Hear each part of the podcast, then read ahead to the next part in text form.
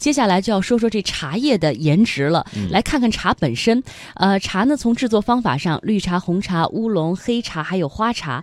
绿茶是中国茶的主要的种类，占到七成左右。